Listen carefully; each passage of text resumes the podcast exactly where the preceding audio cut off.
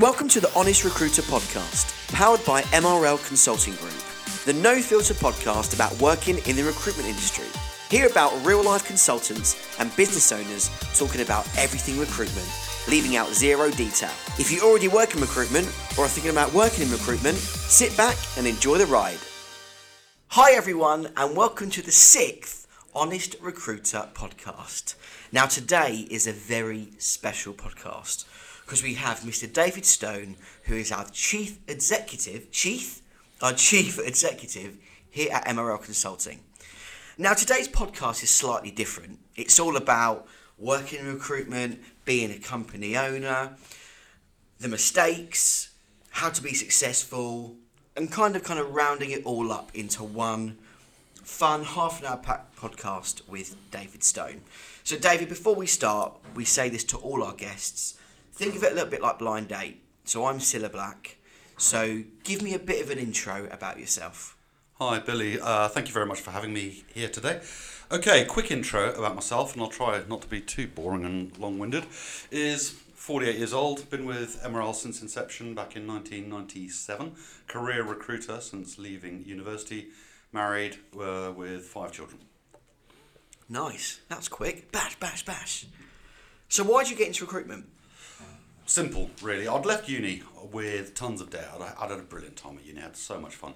Um, did all the, the hijinks that you would you would hope to do at university, and subsequently came home to Brighton with tons and tons of debt. Didn't really have any particular career direction or, or idea what I wanted to do with my life. So I was applying for just about any ad which said fresh grad wanted. And this ranged from working in financial services to working in retail to one day when I saw an ad for trainee recruitment consultant for a company up in Reigate.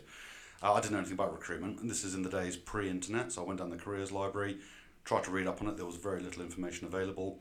Uh, but the thing that had attracted me about the ad is most of the kids I'd graduated with were going off to become trainee chartered accountants on about eleven or twelve thousand pound salaries at the time. And the ad for the trainee recruiter said on target earnings twenty five thousand. Oh, wow. So twice what the trainee accountants were going to be getting. And because I'd left uni with this substantial amount of debt, I thought, wow, I need to get that job.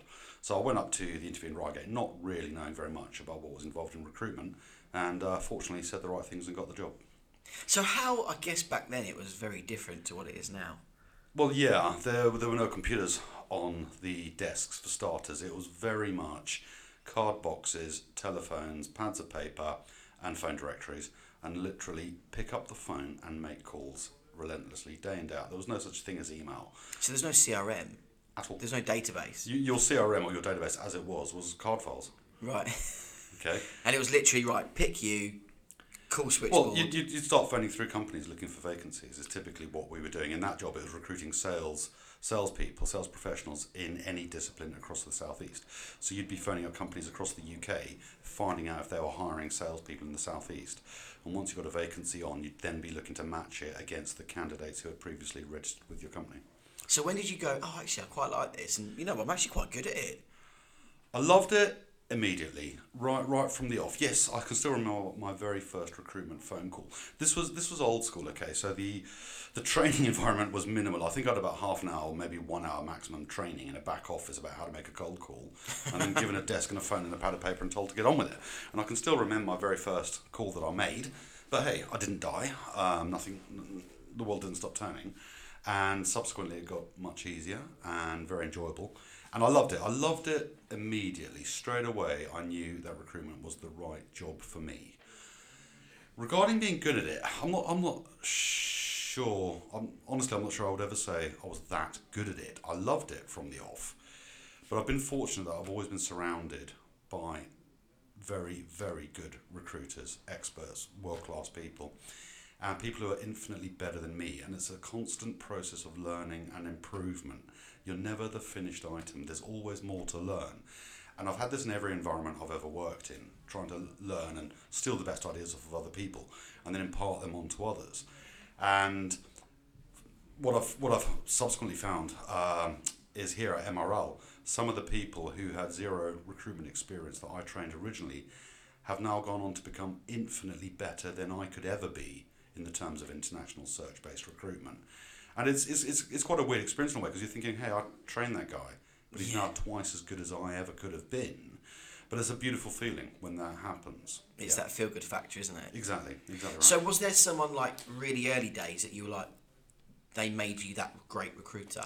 Okay, so Austin Benn, my very first recruitment job, that was phone clattering, and that just taught you to get on the phones and put through punishing numbers. Of course, it was 120 cold calls a day, and don't go home till you've hit your target, sort of Right. thing. My next job was at PSD, where they taught me international niche tech retained search type recruitment. That's a big jump, isn't it? Yeah, it's okay. Recruitment is recruitment is recruitment, but it was a very different type and flavour of recruitment, and that's where I really found my feet. And I was surrounded there. This was PSD back in the mid '90s in Lewes, as they were, and there were some absolutely brilliant people working there.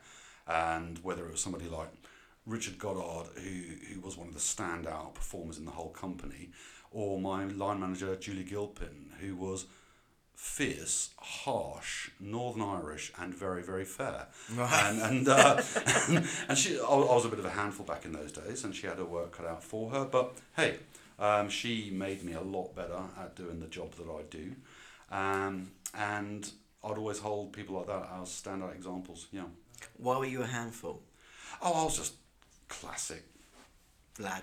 mouthy, thought I knew everything, cocky little git. Really, it took me a few years to realise it. It took me a few years to realise it and to moderate my my, my, my style and how I behaved in an office environment. Um, but I did used to cause myself a few headaches by, frankly, being a little bit outspoken. Because part of the time I'd, I'd, I'd be saying things just to see the reaction, just for the lols. And actually, when you when you look back, you think, well, that's not necessarily cool. It's not necessarily clever. And it took me a little bit of time to to stabilise in that respect. But um, one of the guys I've got working with me here now at MRL, Terry Hiscock, he was my line manager for a period at PSD. And I'd give him great credit for getting me in line and, and making me the person I am today.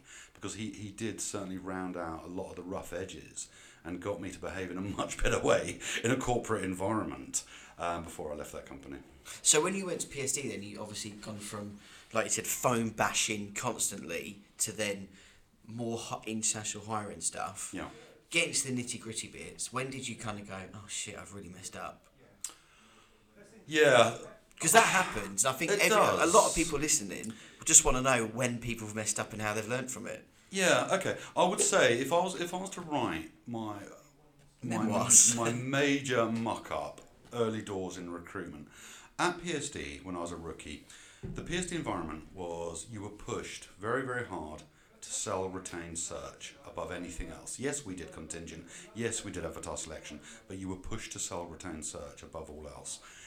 And I got myself into a situation where there was a smallish company in the UK, and I sold a retained search for six positions, six relatively low level positions based across the UK. And frankly, I should never have done that. My manager shouldn't have let me or encouraged me to sell that search. Because once I'd landed it, it was an absolute world of pain. I was going to say, yeah. And I spent weeks and weeks stressed to bits. The client wasn't happy, I wasn't happy, my manager wasn't happy. But hey, we'd had an 18 grand up front, so super duper for that month's figures. But then that was just followed by weeks and weeks of pain. And, and it taught me a massive lesson there. Yeah, and now at MRL, I will never push someone to sell a search if it's not the right solution. yeah. Yeah. Like you said, you've got to really deliver on those results, yeah. haven't you? You're only hero for the day you put the, the upfront through, and then you've got to go and do the delivery. That's when the hard work begins. And if you've sold a search for the wrong job, it's a flipping nightmare. Mm. And that was probably my worst experience in recruitment. Is and I made that mistake in a way, fortunately, early on because I learned from it very quickly. Is it's like the golf club analogy. You've got a bag of clubs. Which club do you pull out to pay to play which shot?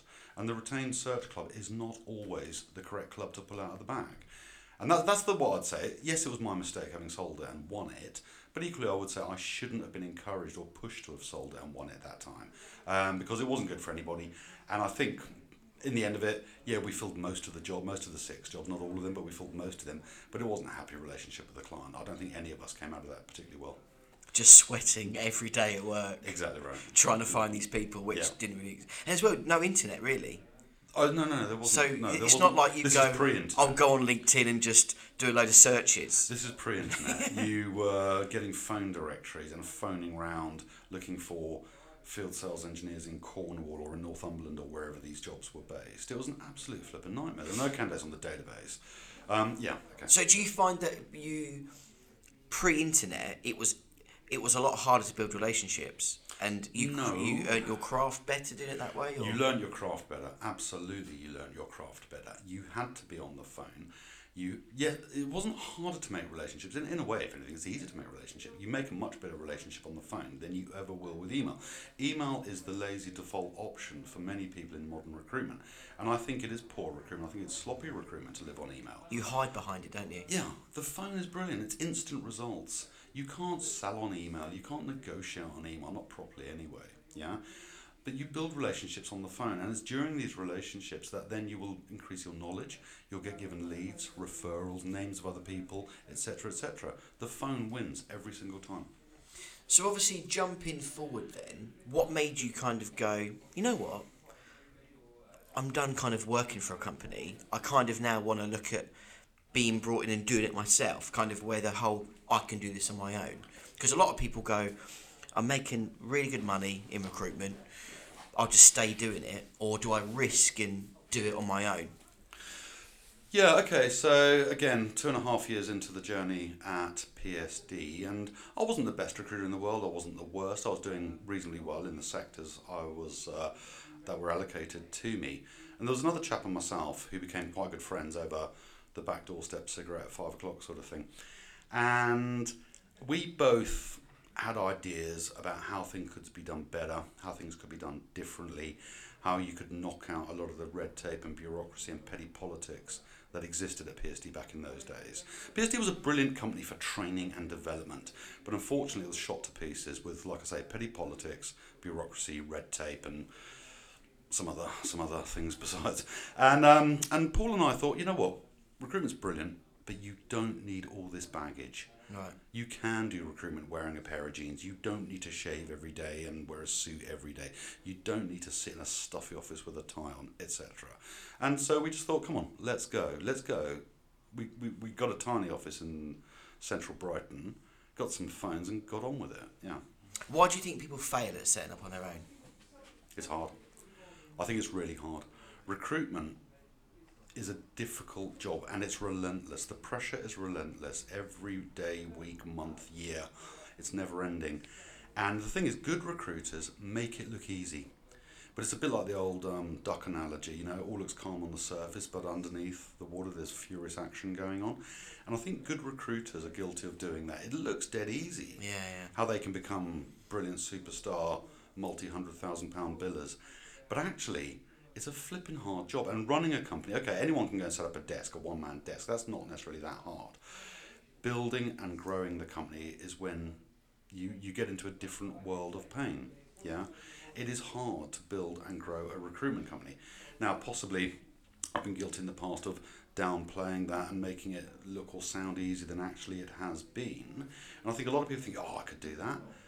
And then you watch them, you, you, you watch them walk into this world of pain. And I've kept in touch with a few people who have gone and done it over the years, and most of them have said, Jesus, it's, it's cold outside. It's that whole, it's that photo of the iceberg, isn't it? Where you have the success, and then underneath is the failures Yeah. or the people that But people left. don't, and, and particularly you know the British stiff up, upper stiff upper lip thing.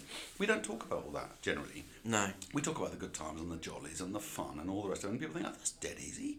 Set up a company, get on the phone, hire a bunch of people, I'll be a millionaire. No, you won't. I think as well, people like the idea of going on their own because they are billing all this money and they're like, well, I'm not seeing it all. But then they don't think about things like the finance department, the back office, which are doing so much of that work for Yeah, them. exactly. And I think some other recruitment companies don't have that luxury of they have an ops team that do all that ops stuff. I think that the really fortunate position we have compared to some people, recruiters, they all, all they do is recruitment and with the real basic bits of admin that needs to be done. Yeah. Everything else, the back There's a office team. machine. It's like here at MRL, we've got an absolute machine behind people. And whether it's a dedicated IT manager, our ops director who's bulletproof, uh, finance, uh, finance and admin department, we've got a brilliant marketing manager. Um,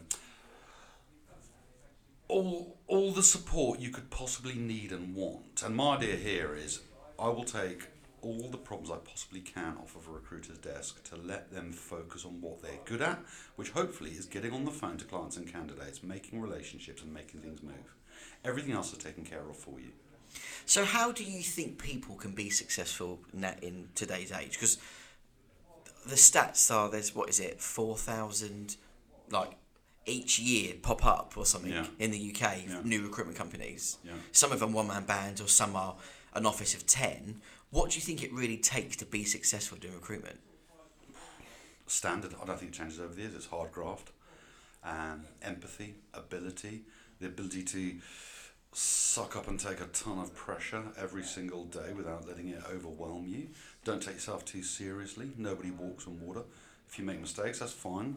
Hold your hands up, admit it, learn from it, move forward. Yeah. Um, I don't think that's changed over the years, to be honest. Not with the modern developments in technology. The modern te- technology, in like LinkedIn and Monster and what have you, in some ways it's made the job easier. In some ways it's made the job a lot harder as well. I think it's helped to reach people. If we look at email campaigns Yeah. or event marketing, there's no way you picking up the phone to call these people versus an email blast out to a hundred targeted people. You then get the leads and click it and it makes it so much different. Okay, so if we look at obviously there's some very successful people at MRL across all three of the offices. Yeah. Why the standout people? Why do you think they are successful? I'd say there's a common theme throughout this, which is they are absolutely passionate about what they do. And you put the money aside. I think this is a bit of a misnomer. A lot of people say, hey, you get into recruitment, you can make tons of money. Yeah, that's true. But the thing is, and if you really want to make a successful career in recruitment, it's not just making big bucks, okay? The money is a byproduct of doing the job well. If you do the job well, it's a beautiful thing, mm. right? You're helping candidates get better jobs, improve their lives, earn more money. You're helping clients solve complex hiring problems. You're and you're, you're in the middle of all this, making things happen.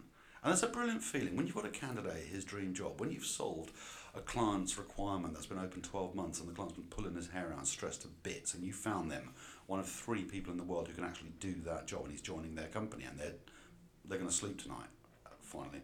Um, and that's a beautiful feeling. Yeah, you get the money. The money's a byproduct of all that. Yeah. I don't think people who just do recruitment for the money stick around that long because of the pressure and the pain. Um, but if you are good at it and you love what you do, then yeah, the money and the upside is great. But the greater satisfaction, I always think, and it's, it's not just some cheesy soundbite, I think the greater pleasure comes from doing what you do, as in making people's lives better, making companies more successful. What has been a big highlight for you then over the years to go, you know what, that's so, not even like monetary in terms of just kind of that feel good factor, in terms of looking at the company and going, you know what, that's brilliant that.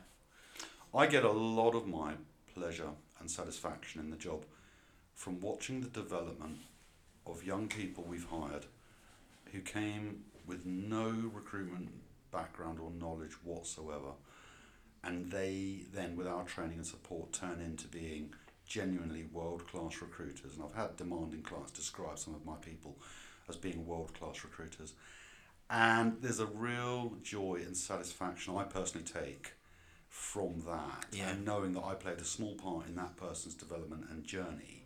And now they are brilliant at what they do. They're earning great money. They're living very, very good lives.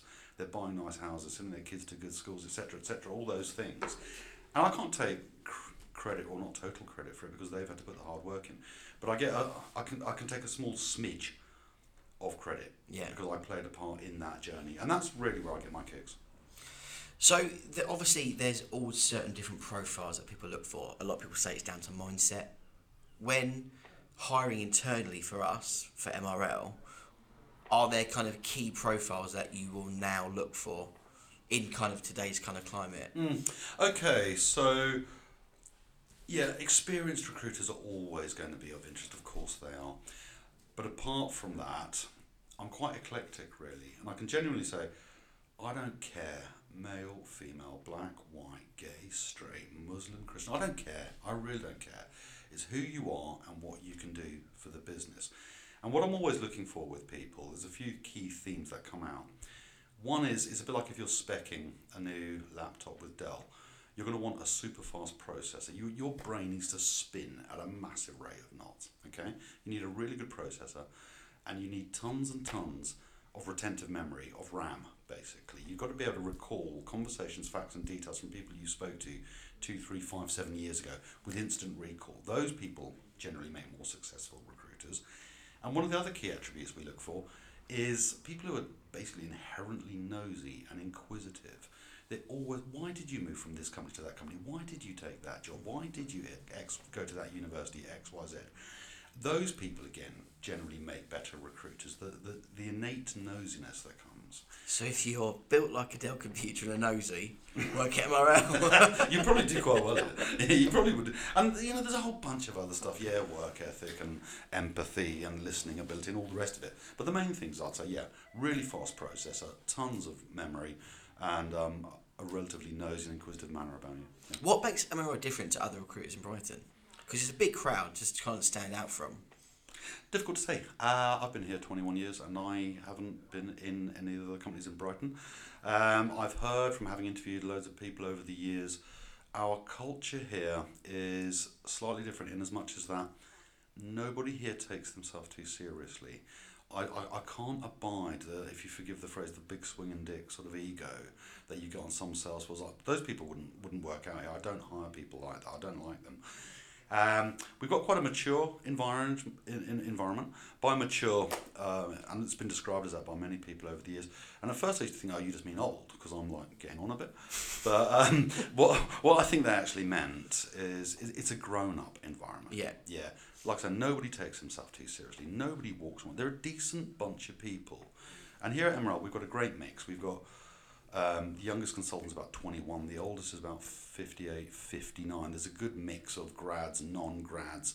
But what they are is career recruiters who do the job for the right reason and they take it very seriously. Yeah, I, I, from coming in eight months ago, the first thing you realise is wow, it's such a diverse group. Yeah. Male, female, and that's age. Healthy. That's really it really healthy. is, yeah. Cause and everyone's learning off of each other. And we're always, when, when we get new joiners, whether they're from recruitment environments or, or non recruitment, what good ideas do they have? What what could they add to, to, to the blend that we have going on here? What great things have they seen in previous work environments that we could adopt? And whether it's something silly like free fruit or, or something far more fundamental to the business. Hey, if you've got a, a good idea, let's have it because I yeah. don't know everything. Okay, two last questions. If you could go back and change anything, what would it be? Anything about? Just your journey in recruitment? Is there anything that stands out? Be like, you know what, I'd probably do this different, or um, I wouldn't. I wouldn't set up in Brighton. I'd set up in London, or is or actually you're like, you know what? No, I'd change nothing. I'll keep it exactly how it is. It's always easy with hindsight. Yeah, everyone's got 20/20 vision with hindsight, and yeah, I've made a ton of errors over the years and I've learned most of my lessons the hard way through having made mistakes. And again, when, when I hire people, I always say to them, it's fine to make mistakes, just learn from them and don't keep repeating. If you repeat a mistake, that's stupid. Uh, but if you learn from it, hold your hands up and say, yeah, cool, I won't do that again, then, then fine. That's, that's, that's human nature, that's a learning process. So it's easy to look back now and say, oh, well, we shouldn't have done A, B, C, X, Y, Z, we shouldn't yeah. have hired that bloke or that lady or whatever. Um, probably, if I had to boil it down to one, I'd say after the dot com recession, we got a bit burned by that when the tech markets went down. And when we came out of that, we thought, hey, let's get into a diversified area of investment banking, risk audit compliance. And we put a lot of time and investment into building MRL Financial as she was, doing that sort of recruitment in the investment banking market globally. And for a brief period, um, it made some good money, and we opened an office in Dubai, and it was all, all good fun, and we thought we were very clever. And then Lehman's went bust and the finance market just fell apart literally overnight, properly overnight. And that was a world of pain, which ended up with us closing the Dubai office and losing a ton of money and blah, blah, blah. And so now, with the benefit of hindsight, to go back and say, stick to the knitting. We're a tech recruitment company. Know That's what, know, what yeah. we do. And we do that really, really well. And we can still make a great living, even in recessions, etc.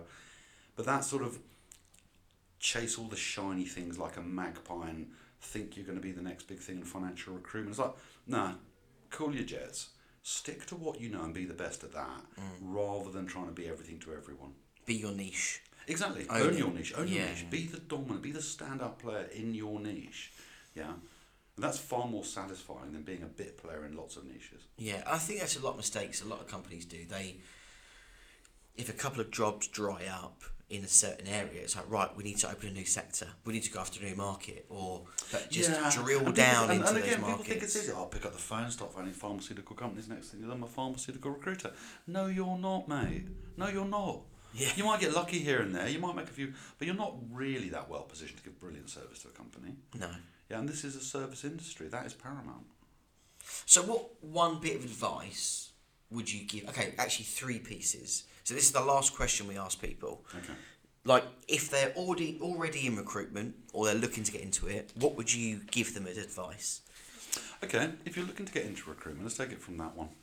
First thing I'd say is speak to people. Speak to people working in recruitment at similar jobs and stages to that which you're going into. Um, and not just the upsides, because all recruiters will talk all day long about the company jollies and the drinks and the, the beanos to Barcelona and Ibiza and all those. And recruiters are good at partying generally, right? And everyone's got great stories about that. That's not the reason you get into recruitment. That's not what you should be finding out about. What you want to be asking the recruiters is, what does a bad day look like? What does a bad week or a month or a bad quarter look like? How do you deal with that sort of pressure? How do you get through it and not go nuts? Those are the questions I'd be saying to anyone thinking of coming into recruitment. Have brutally honest and open conversations about the bad days and how your company supports you through tough days, right? So that be that be one thing. Do your next thing would be do your research speak to people at that company, speak to people who've left that company. What was good about it? What was bad about it? Why did you leave, etc., etc. What's the management like? Really importantly, if you're coming into recruitment, what's the training like? Every recruitment company out there says that people are their greatest asset and they invest loads in training. And they don't. Most of them don't. Most of them is similar to my first job in recruitment, which is an hour in a back office being told how to make a cold call and then get on the phones. By somebody who doesn't really want to train you anyway. Because Yeah. they they've got a target on their head. Exactly. Or by somebody who was trained that way 20 years ago and they think that's the only way to do it. And I'm a massive fan of training and developing people, which is why we went and got investors in people as a so we've got the badge. We can say not only do we say we're big on training, here's my badge that sort of backs up and validates it. But apart from that, look on Glassdoor. Yeah, now okay, you get mixed reviews on Glassdoor, but you'll get a theme. Whether they're all genuine reviews is hard to tell sometimes, but you'll get a theme for a company, and that'll give you ideas of areas to speak about and investigate further when you go for interview. Okay. And the other thing I say to people coming into recruitment to be very mindful of is that, yeah, it's a great job. You can make a lot of money, and it, it can be the most satisfying thing in the world, genuinely. It's a marathon, not a sprint. Yeah. And the pressure is relentless, and it will go on year after year, month after month, etc. And be aware of that. You're not just going to come in, start making a hundred grand a year at 21 years of age. You're you- not. which you can do, and I've seen done many times.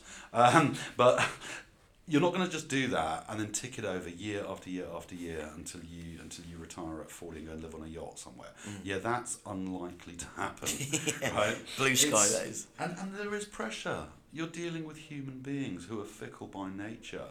Things do change. People do tell fibs. Yeah. And you've got to be mindful of that and know how you're going to deal with it and adapt to circumstances changing. When your biggest client that gave you 300 grand's worth of business last year goes dead overnight and you're like, ouch, now Yeah. I'm flapping. How are you going to deal with that and pick yourself up? Those are the sort of things I'd say to people to think about. So it's speak to people about the negatives of the job, really. And I spend half my time at interview trying to tell people about the negatives because it's easy to sell MRL. We're a great company and we've got all these awards and accolades and la la la. And it's all brilliant, right? Talk to them about the bad times. Yeah, this is what you won't like. This and this is the true life stuff, right? When your third offer in a row has just gone down, even though you've either physically or mentally spent the commission already, right? okay. oh my god, that car! Yeah, exactly, exactly. Um, so, so, so find out about the negatives and make sure you're going to be able to th- adapt and cope and thrive in that situation. Look at the training. Uh, To me, that's absolutely crucial. And this is why PSD was such a good company back in the day. Their training was awesome. And they have spun out some excellent people who've gone on to build their own businesses in the local market. Um, and yeah, massive accolades to them for the trainers they were using at the time. And yeah, and be aware, like I said, marathon, not a sprint. It, play the long game. Yeah, you're not going to necessarily make the biggest and best client relationship in one week. It could take months, it could take years. And you've got to approach each situation bearing that in mind. Yeah. Nice. Well, David, thank you very much. I hope the listeners have got a broad understanding of who you are and a little bit about who MRL are. Um, as we said, we are hiring like every other recruitment company. Um, please look on our recruitment website. Look at our work for us pages. We've got tons of videos. You can see everything on there as well.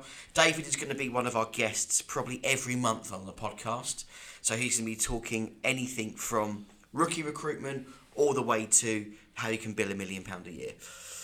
That's He- brilliant. Thank you for having me, Billy. Appreciate that. And if any other listeners out there want us to talk about any specific topics or ask me any personal questions, do please get in touch. I'm easily contactable. I'm on LinkedIn. I'm on XING. You'll find me um, at the company most days uh, in one of our offices. Always happy to talk shop with people either in recruitment or want to get into recruitment. But also let us know what topics you want us to cover in future podcasts. It'd be brilliant. Thank you. So, everyone, thank you much for listening. Remember to like and share it on all platforms Apple, Google, YouTube, Spotify, all the above. And keep your ears peeled for our next episode, and we'll see you very soon. Brilliant. Thanks, Billy. Bye. Thank you for listening to the Honest Recruiter podcast. Don't forget to like, share, comment, and even subscribe. Keep your ears peeled for the next episode.